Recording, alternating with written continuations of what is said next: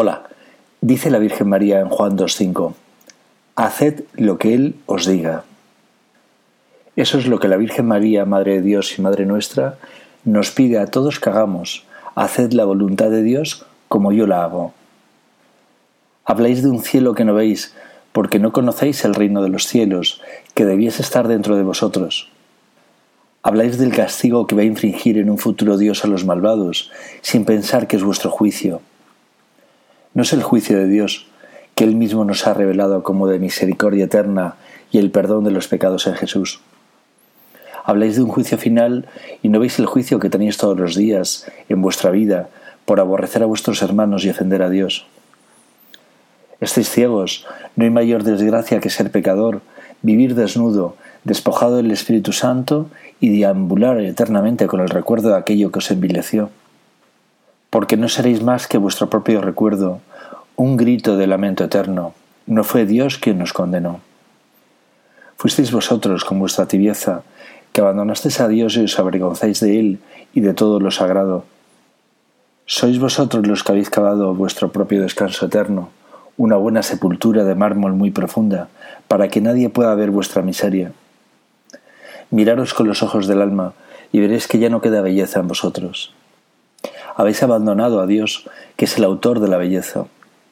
Vuestra belleza como vuestra vida es efímera, es breve y os decís, vamos a disfrutar todo lo que podamos, no hay nada después.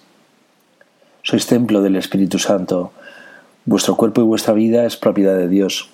Cuanto más destruyéis vuestro templo interior, más tiempo tardaréis en reconstruirlo, y os podría llevar una vida eterna.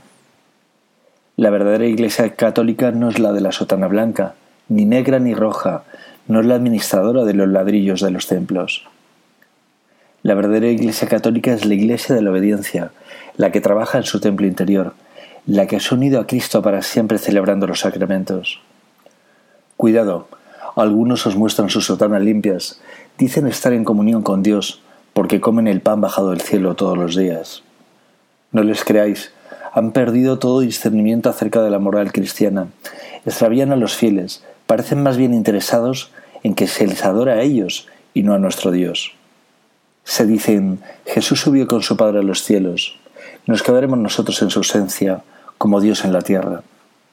¿Os imagináis a estos, según ellos, maestros de la palabra de Dios, comulgando en el cielo?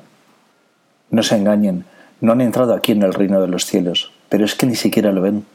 Piensan que tienen que morir en una tumba para entrar en el reino de los cielos que predicó Jesús y sus apóstoles, y difunden entre sus fieles el mismo error. Sin hambre de Dios no conseguiréis nada.